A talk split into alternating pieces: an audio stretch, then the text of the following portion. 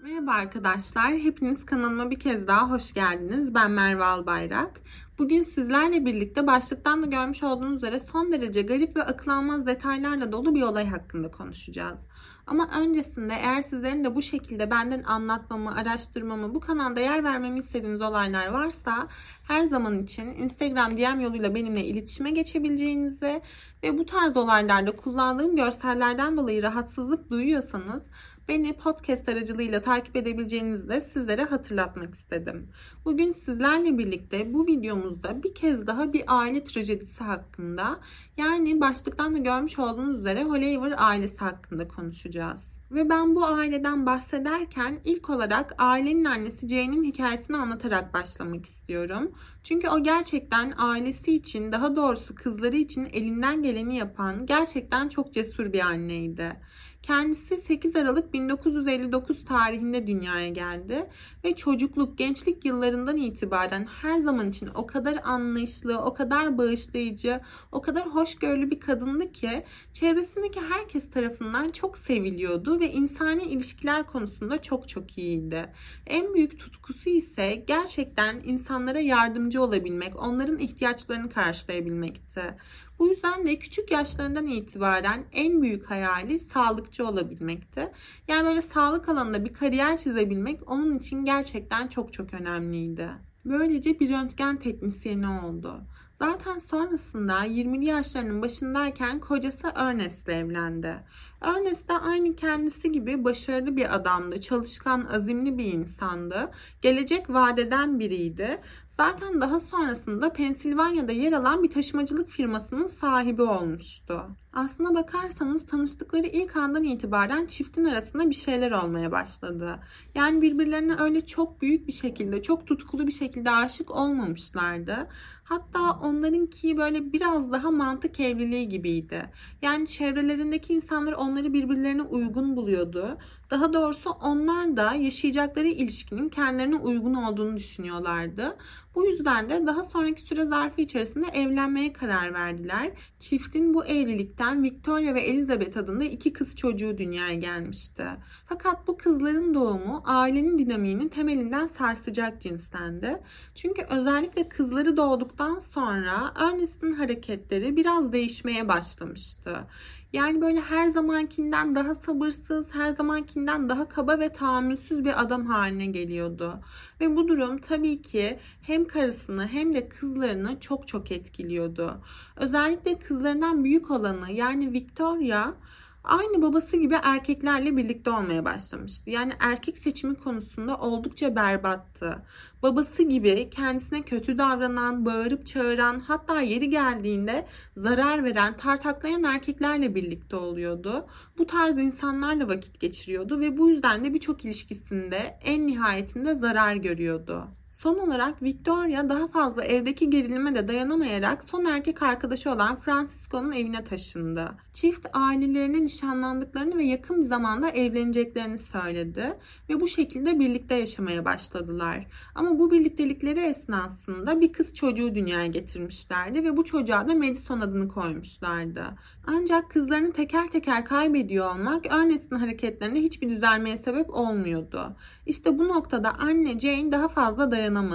Çünkü 20 yıllık evliliğinde hiçbir şey olduğundan daha da iyiye gitmiyordu. Son olarak anne Jane'in sabrını taşıran nokta ise şu olmuştu. Bir gün kızları onun karşısına geçtiler ve babaları Ernest'in kendilerini çocukluklarından itibaren taciz ettiğini iddia ettiler. Bunu her ikisi de doğruluyordu. Babaları her ikisine de uygunsuz davranışlarda bulunmuştu. Onlara dokunmaya çalışmıştı. Hatta daha ileriye gittiği, daha ileriye gitmeye çalıştığı zamanlar da olmuştu. Ve çocuklar çok uzun bir süre boyunca bunun babalarının sevme şekli olduğunu düşünmüşlerdi veya bir şeylerin düzelebileceğini düşünmüşlerdi. Fakat her şey daha da kötüye gittiğinde yani babaları daha kaba, daha tahammülsüz ve daha garip davranışlar sergilemeye başladığında ve çocukların da aklı buna ermeye başladığında daha fazla sabredemediler ve annelerinin 20 yıldır tahammül ettiği bu evliliği sonlandırmak için en nihayetinde sonlandırabilmek için yıllarca içlerinde taşıdıkları bu şeyi anneleriyle paylaştılar. Gerçekten de anne Jane'in sabrını taşıran şey bu olmuştu. Daha fazla dayanamadığı yani 20 yıldır adam etmeye çalıştığı kocası en son olarak kendi kızlarına da böyle bir şey yaptığında daha fazla dayanamadı ve kelimenin tam anlamıyla onu evden atarak bir boşanma davası açtı. İşte bu yüzden ilk kez Ernest Temmuz 2002 senesinde kızları Victoria ve Elizabeth'e kötü davranışlarda, uygunsuz davranışlarda bulunmaktan ötürü suçlandı. Fakat sadece 100 bin dolar kefalet ödeyerek serbest bırakıldı. Bu dönemde kızı Victoria sadece 20 yaşında, diğer kızı Elizabeth ise 15 yaşındaydı. Yani daha reşit bile değildi. Fakat Jane kızları için elinden geleni yapmaya devam ediyordu ve kocasının onlara bir zarar vermesinden veya ver, şimdiye kadar vermiş olduğu zararlara bir şekilde bir yolunu bulup devam edebilmesinden ölümüne korktuğu için kendince bir takım önlemler almaya çalışıyordu. Böylece Jane kızları Elizabeth adına kocası için bir uzaklaştırma kararı aldı. Bu karar kapsamında Ernest ailenin Middletown'daki evinden tamamen uzaklaştırılacak ve hiçbir gerekçe olmaksızın bir daha giriş sağlayamayacak ve hiçbir şekilde ateşli silah bulunduramayacaktı. Bunun üzerine Ernest el mecbur ailesinin Cambry ilçesindeki evine geri taşındı ve burada annesi, babası ve 28 yaşındaki erkek kardeşi Skyt ile yaşamaya başladı. Öte yandan kızı Victoria ise babasının evden ayrılmasını ve hakkında çıkartılan uzaklaştırma kararını fırsat bilerek birlikte yaşadığı nişanlısından ayrıldı ve 9 aylık bebeği Madison'ı da yanına alarak annesinin ve kız kardeşinin yanına geri döndü. Aslında ilişkisini tamamen bitirmiş değildi. Yani bu sadece ilişkileri adına verilmiş kısa bir araymış gibi görünüyordu. Yani hem annesinin ve kız kardeşinin yanında olmak istiyordu. Onların geçirdiği bu zor süreçte onlara eşlik etmek, onların yükünü bölüşmek istiyordu. Hem de zaten kendi ilişkisinde yani nişanlısı Francisco ile yolunda gitmeyen birçok şey vardı. Özellikle kızları Madison dünyaya geldikten sonra çiftin ilişkisi daha da sarsılmış bir haldeydi. Çünkü nişanlısı bu küçük kızın kendisinden olmadığını düşünüyordu. Yani Victoria'nın birliktelikleri esnasında başka erkeklerle de görüştüğünü, hatta onlarla birlikte olduğunu ve kendisini aldattığını falan düşünmeye başlamıştı. Bu yüzden de dünyaya gelen Madison'ın kendisinden olduğuna ihtimal veremediği için bu çocuğu bir türlü kabullenemiyordu ve sık sık aralarında özellikle bu sebepten ötürü büyük tartışmalar ortaya çıkıyordu. Çiftin sesi bazen o kadar çok yükseliyordu ki komşular onları kontrol etmesi için kapıya polis gönderiyordu. Yani evin içerisinde ciddi bir sıkıntı söz konusuydu. Bu yüzden Victoria'nın nişanlısı yoğun tartışmalar sonucunda 9 aylık bebeği Madison'a bir DNA testi yaptırdı. Bir DNA testi yaptırarak bebeğin kendisinden olduğunu emin olmuş oldu. Fakat Victoria babasının da evden gitmesini bir fırsat bilerek bu ilişkiden biraz uzaklaşmak, annesi ve kız kardeşinin yanında biraz kafa dinlemek istiyordu. 24 Aralık 2002 gecesine geldiğimizde ise Jane ve kızları Noel gecesini kutlamak için Jane'in ailesinin evine gideceklerdi. Bu ev kendi evlerinden yani Middletown'dan yaklaşık 2,5 saatlik bir uzaklıktaydı. Yani Johntown'da yer almaktaydı. Bunun tüm aileye iyi geleceğini düşünüyorlardı ve uzun bir zamandır da bunun planını yapmaktaydılar. Ama ne yazık ki bu akşam yemeğine hiçbir zaman gidemediler. Oysa ki Jane'in ailesi yani kızların anneannesi ve dedesi tüm gece boyunca anne ve kızlarını beklemişlerdi. Ama ne onlara ulaşabiliyorlardı. Yani bildiğiniz gözleri yollarda kalmıştı ve hiçbir şekilde onlardan haber alamıyor olmak. Hatta ailenin evini aradıklarında telefonların dahi çalmıyor oluşu Jane'in anne babasını gerçekten çok tedirgin etti. Yani bu işte bir terslik olduğunu farkındaydılar. Bu yüzden de ilk iş olarak yani kızları ve torunları eve gelmediği gece ilk iş olarak 911 çağrı merkezini aradılar. Ve o gece kızlarını beklediklerini fakat hiçbir şekilde şu an onlardan haber alamadıklarını iddia ettiler. Ve bu yüzden de hastane kayıtlarının sorgulanmasını istediler. Fakat yetkililer hastane kayıtlarını incelediklerinde ne anneye ne de kızlarına ait hiçbir kayda rastlayamadılar. Aslında bu iyi bir şeydi. Demek ki yolda izde başlarına bir şey gelmemişti. Çünkü Jane'in anne ve babası en çok bundan tedirginlerdi. Zaten yetkililer de onları sakinleştirmek adına işte sakin olun, Christmas'tan ötürü yollar kalabalık, insanlar yoğun bir şekilde size geri döneceklerdir tarzında telkinlerde bulunmuşlardı. Fakat ertesi sabah olduğunda aile halen daha kızları ve torunlarına ulaşamadılar. Bu yüzden de Jane'in annesi daha fazla dayanamayarak polisleri aradı ve kızından yaklaşık bir gündür yani 24 saattir hiçbir haber alamadığını, oysa ki onların kendisine geleceğini yani mutlaka bir terslik olduğunu tahmin ettiğini söylemişti. Bu yüzden de yetkililerden kızının yaşadığı evi kontrol etmesini istediler. Yetkililer olay yerine geldiğinde ise onların dikkatini ilk çeken şey şu olmuştu. Evin etrafında veya çevresinde hiçbir zorlama izi yoktu. Fakat evin garajının penceresi içeriye doğru kırılmıştı. Defalarca kapıyı çalmalarına rağmen kapı açılmadığında ise yetkililer bu kırık camdan içeriye girdiler ve evin içerisine geçtiklerinde o korkunç manzarayla karşılaştılar. Yollarına ilk çıkan kişi Jane olmuştu ve sanki böyle hazırlanmış gibi görünüyordu. Yani gerçekten de annesinin ve babasının iddia ettiği üzere büyük ihtimalle onların evine gitmek üzere daha hazır bir görüntü içerisindeydi ve yerde kendi kanından oluşan küçük bir gölün içerisinde yatmaktaydı. Zavallı kadın kafasından bir el ateş edilerek vurulmuştu ve vücudu buz gibi olmuştu. Hatta yetkililerin tahminine göre yaklaşık 28 saat önce hayatını kaybetmişti.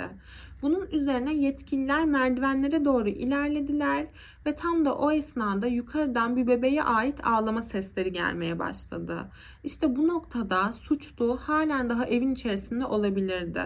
Fakat herkes yukarıya çıktığında ise bebek hayatını kaybetmiş olan annesi Victoria'nın başında tek başına bir şekilde ağlamaktaydı.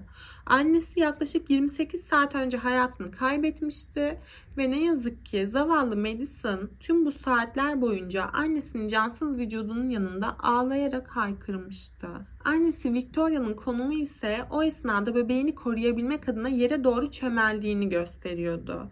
Aynı o da annesi Jane gibi kafasından bir el ateş edilerek vurulmuştu ve ne yazık ki hayatını kaybetmişti.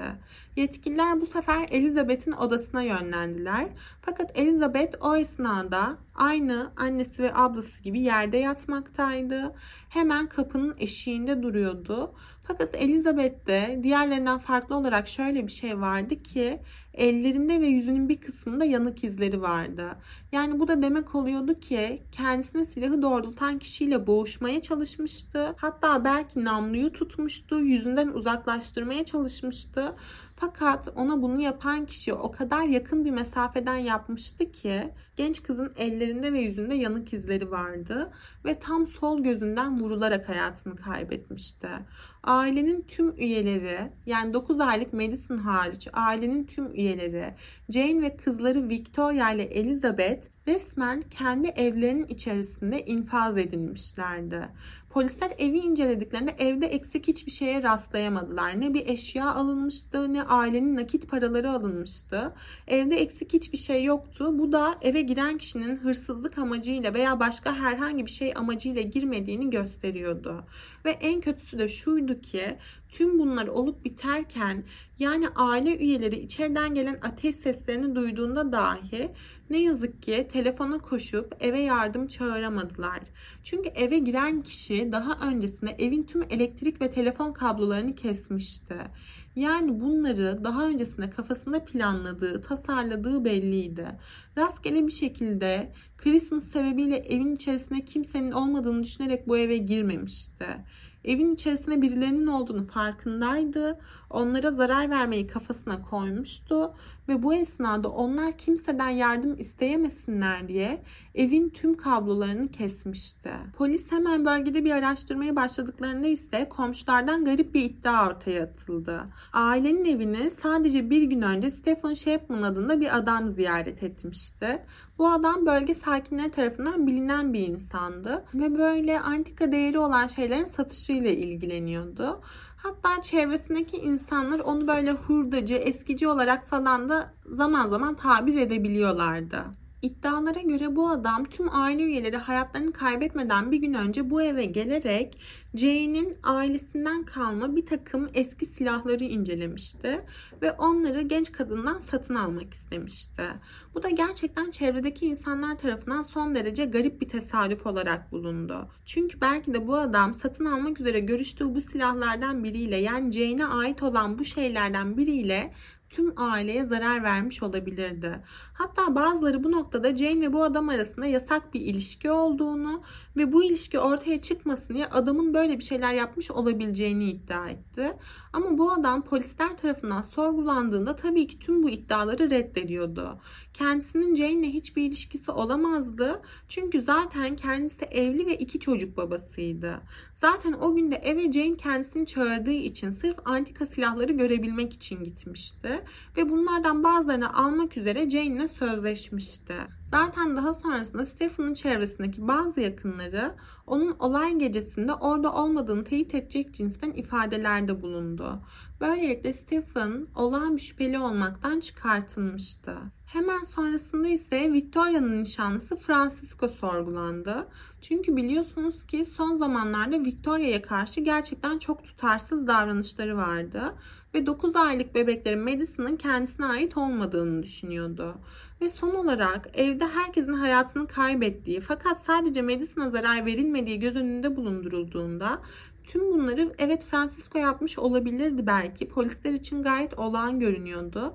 Fakat eğer öyle olsaydı Madison'ı hayatını kaybetmiş annesinin başında saatlerce kendi kaderine terk eder miydi? Sonuçta onun öz babası olduğunu DNA testi sonucunda teyit etmişti. Böyle bir şey yapmak için hiçbir sebebi yokmuş gibi görünüyordu. Fakat yine de Francisco da sorgulandı ve yine aynı şekilde genç adamın ailesi onun olay gecesi kendi yanlarında olduğunu teyit etti.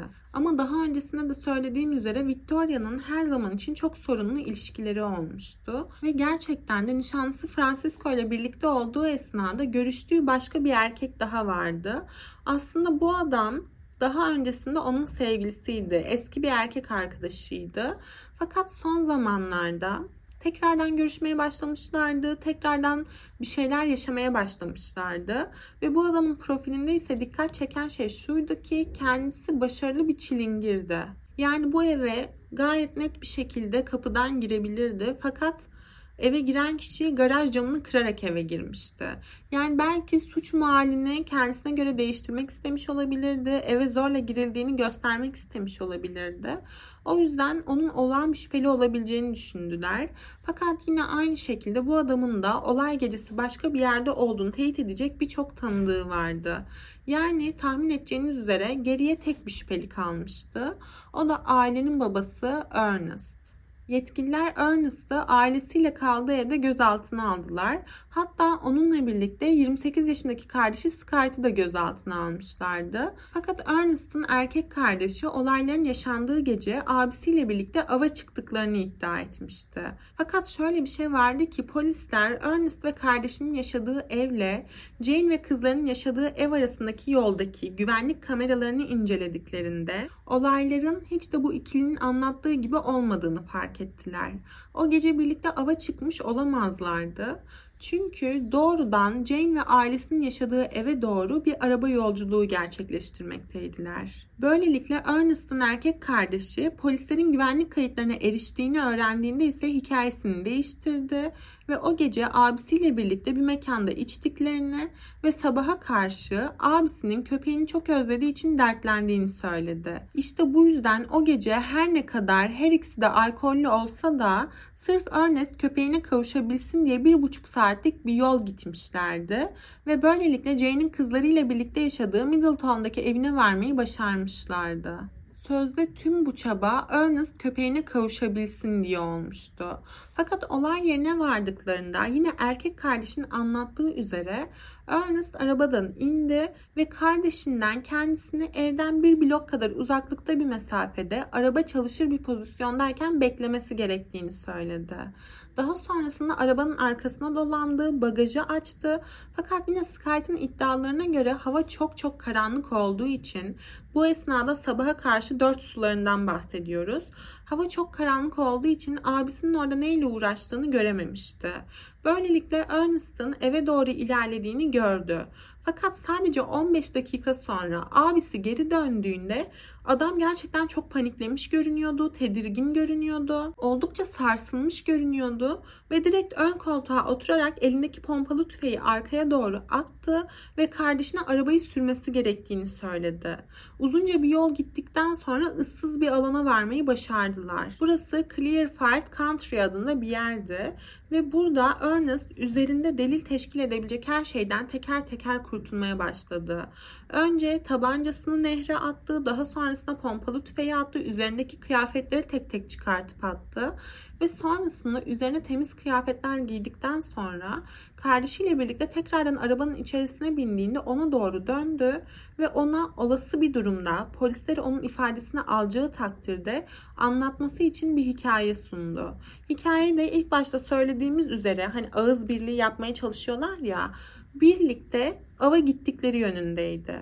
Fakat tabii ki yolda bazı güvenlik kayıtlarına yakalanacaklarını tahmin edememişlerdi. Zaten daha sonrasında da bir ihtimal olarak erkek kardeşi hikayeyi biraz değiştirdi ve sanki kendisinin hiçbir suçu yokmuş gibi yani tüm suç abisininmiş gibi bir hikaye ortaya attı. Çünkü çok iyi biliyordu ki eğer abisine yardım ve yataklık yaptığını söylerse onunla neredeyse aynı cezayı alacaktı. O yüzden kurban rolünü oynamak ona kolay geldi. Yetkililer ondan bu itirafı alabilmek için gerçekten çok uğraşmışlardı. Hatta ona eski yengesinin ve yeğenlerinin yerde yatarken hayatlarını kaybetmiş halde çekilmiş olan fotoğraflarını gösterdiler. Olay yeri fotoğraflarını gösterdiler ve ilk kez o anda Skype bir duygu belirtisi gösterdi ve ağlamaya başlayarak tüm bunları yapan kişinin abisi olduğunu kabul etti. Ama halen daha kendisinin tüm bu olup bitenlerden en başından itibaren haberi olmadığını, kendisinin de abisinin bir kurbanı olduğunu iddia ediyordu. Yine de polisle işbirliği yapmayı kabul etti ve o gece olayların yaşandığı gece abisinin üzerindeki kanıtları attığı göle yetkilileri götürdü. Fakat yetkililer her ne kadar olay anında kullanılan silahları bulmayı başarabilseler de ne yazık ki eşyalar o kadar uzun bir süre suyun içerisinde kalmıştı ki balistik rapor sonucunda direkt olay gecesiyle bağdaştırılabilecek hiçbir detaya rastlanamadı. Fakat şunu biliyorlardı ki tabanca Ernest'ın amcasına aitti. Evet kendisi ateşli bir silah edinemiyordu belki ama amcasınınkini almıştı ve kendi ailesinin hayatına bu şekilde kıymayı başarabilmişti. Ortaya çıkan tüm bu yeni detaylarla birlikte ailenin babası Ernest mahkeme karşısına çıkartıldı ve 3 kişinin hayatına son vermek ve uzaklaştırma kararı bulunduğu eve zorla girmekten ötürü suçlu bulunsa da karısı ve kızlarına karşı CS'de bulunduğu iddialarından beraat etti. Böylelikle bu mahkeme sonucunda komple tüm ailesinin hayatına kıyan bu adamın idamına karar verildi. Erkek kardeşi Sky'te ise yardım ve yataklık yapma suçundan ötürü 25 yıllık bir hapis cezası verildi. Fakat 12 yıl sonra şartlı tahliyeyle serbest bırakılmasının da önü açılmıştı. Son olarak Ernest 2014'ün Ocak ayında hayatını kaybetti. Kardeşinin tutukluluğu hala devam ediyor ve annesi Victoria hayatını kaybettikten sonra hayatta kalan Madison ise yani Ernest'ın torunundan bahsediyoruz. Şu anda ergenlik çağına girmiş genç bir kız ve iddialara göre babasıyla birlikte yaşamakta ve yine iddialara göre babası ve onun ailesi ona sık sık annesi Victoria'nın kendisini ne kadar çok sevdiğinden bahsediyorlarmış. Bu olay hakkındaki görüşlerinizi gerçekten çok ama çok merak ediyorum. O yüzden benim bu videoda eksik bıraktığım bir şeyler varsa, eklemek istediğiniz, düzeltmek istediğiniz bir şeyler varsa mutlaka mı mutlaka yorumlarda bizlerle paylaşmayı ihmal etmeyin. Bir sonraki videoda görüşmek üzere. Kendinize iyi bakın. Hoşçakalın.